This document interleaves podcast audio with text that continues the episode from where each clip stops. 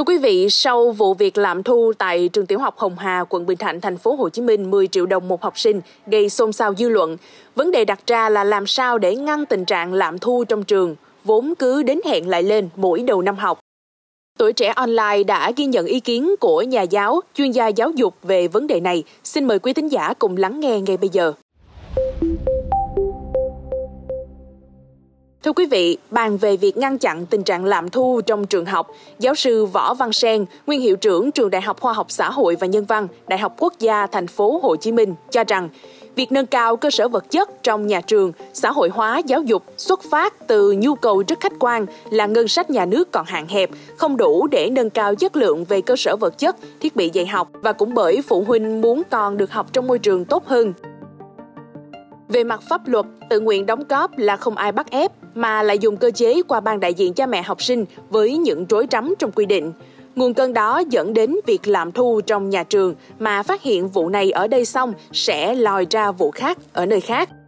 Phải nói rằng à, cái trước hết là phải xuất phát từ một cái nhu cầu rất là khách quan. Cái tài ngân sách của chúng ta tài trợ không đủ cho các trường để mà nâng cao cái chất lượng thứ nhất là cái cơ sở vật chất để mà phục vụ cho thiệu tinh học và phục vụ cho cái việc à, học của các em học sinh. Cái thứ hai do cái nhu cầu đó nó từ đó nó làm phát sinh ra một cái gì cả thú thêm thú thêm à, của các phụ huynh. Bởi vì phụ huynh họ cũng muốn con người ta được dạy trong môi trường tốt hơn.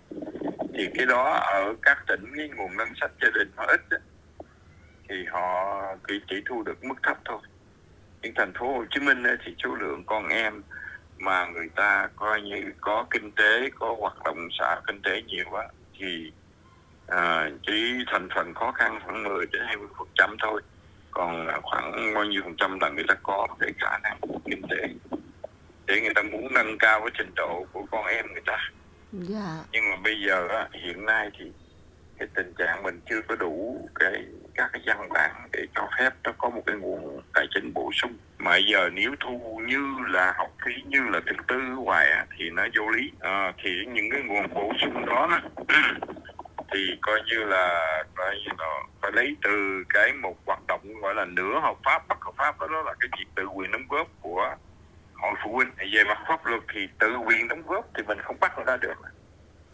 Nhé yeah. Dạ. à, ờ, à về tự quyền đóng góp cho mình bắt không bắt người ta được rồi mà nó lại dùng cái cơ chế là hội phụ huynh học sinh nữa.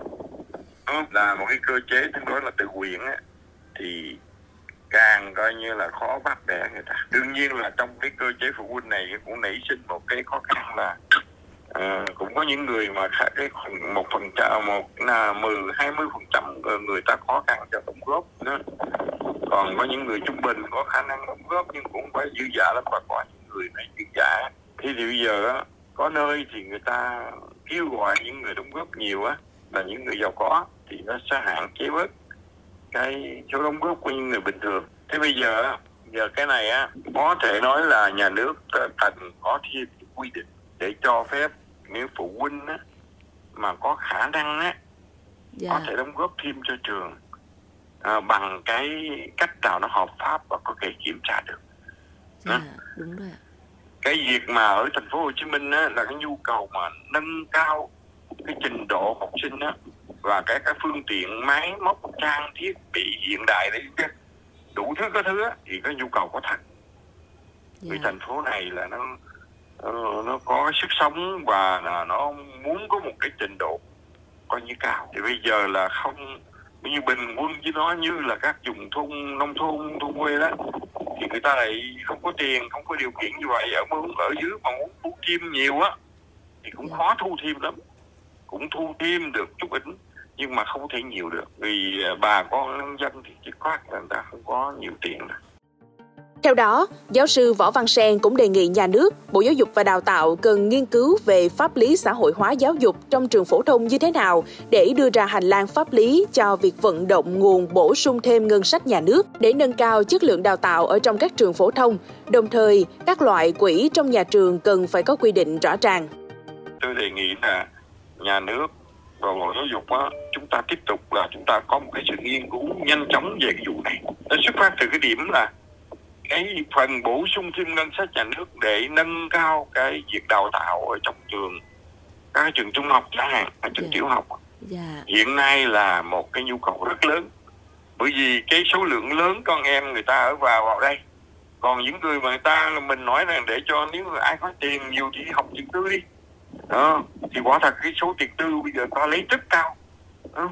nhưng mà dạ. không có nhiều học sinh để học cái trường tư đó đâu vì rất cao à, nhưng mà những cái trường công này nếu chỉ lấy thêm một số lượng ít, vừa thôi vừa phải thôi thì cái chất lượng mà đào tạo nó thay đổi hoàn toàn à. yeah. Dạ. chứ còn bây giờ ý như là cái rập khuôn cả nước nông thôn giống như thành thị đúng không yeah.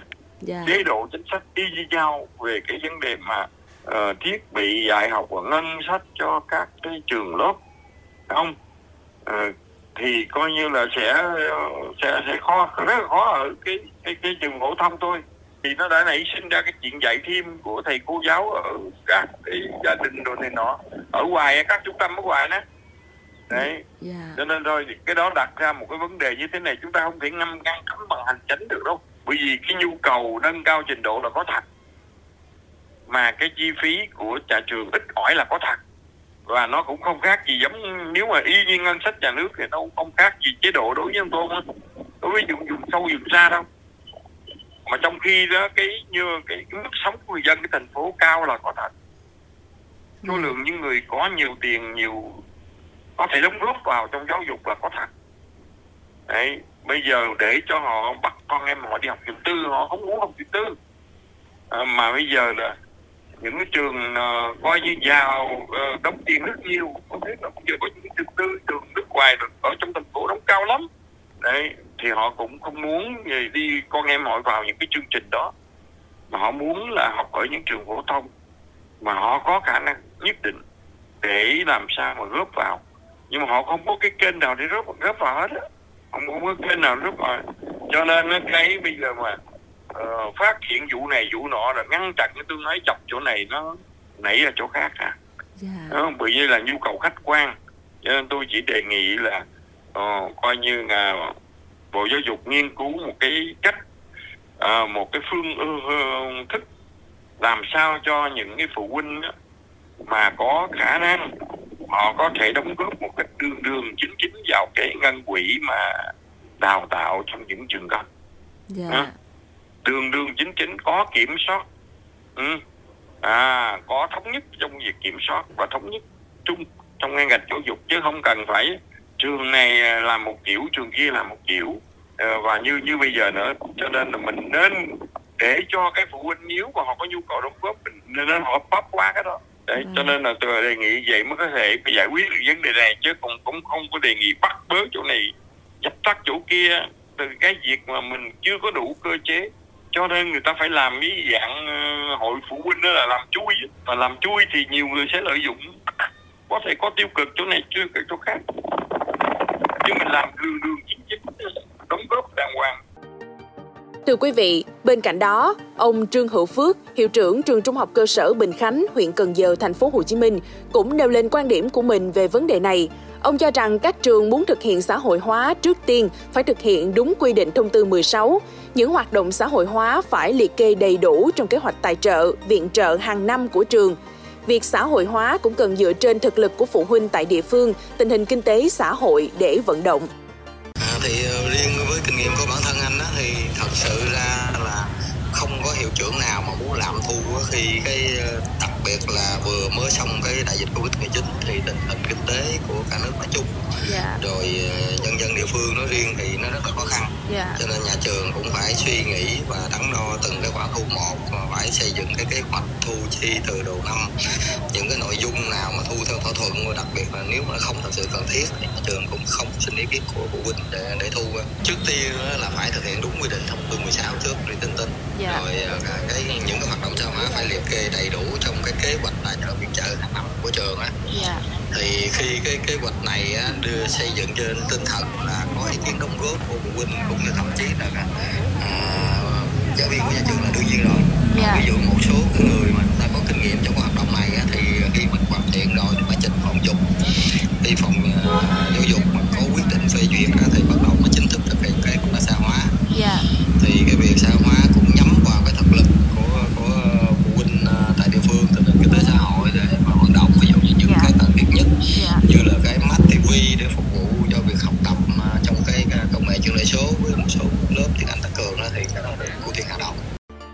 Ngoài ra, Phó giáo sư tiến sĩ Nguyễn Kim Hồng, nguyên hiệu trưởng trường Đại học Sư phạm thành phố Hồ Chí Minh cũng chia sẻ rằng để việc đóng góp của phụ huynh, các cá nhân, các nhà hảo tâm, doanh nghiệp ngày một nhiều hơn thì cần có những nguyên tắc thu.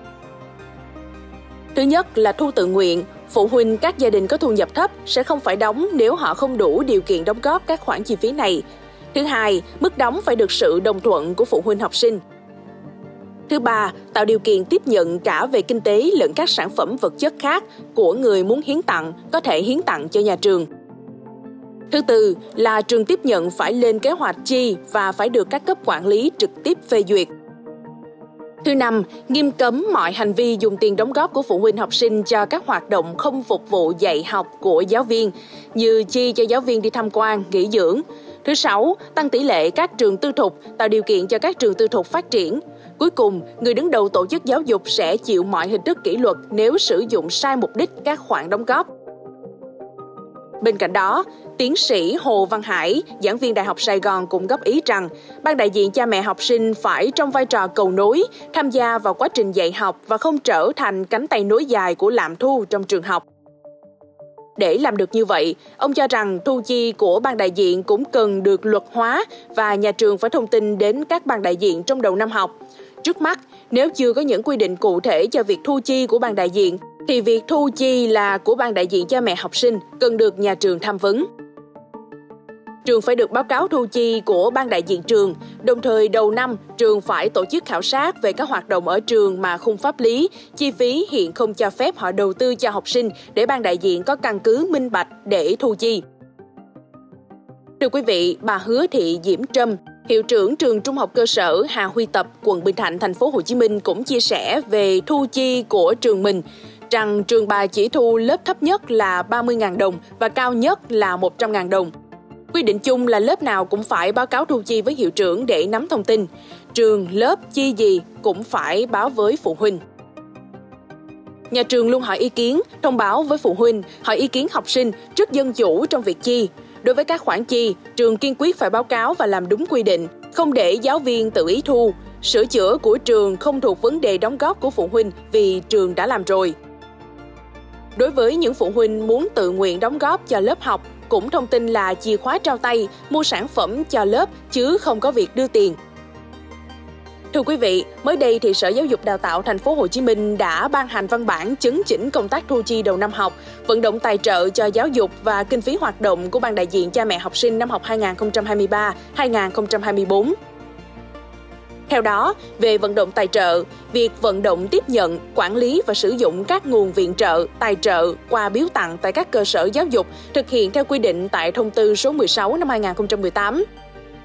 Kế hoạch vận động phải được Phòng Giáo dục và Đào tạo hoặc Sở Giáo dục và Đào tạo theo phân cấp quản lý, phê duyệt trước khi tổ chức vận động và trên tinh thần tự nguyện, không áp đặt. Xin cảm ơn quý thính giả đã lắng nghe số podcast ngày hôm nay. Đừng quên theo dõi để tiếp tục đồng hành với podcast Báo Tuổi Trẻ trong những số phát sóng lần sau. Xin chào tạm biệt và hẹn gặp lại.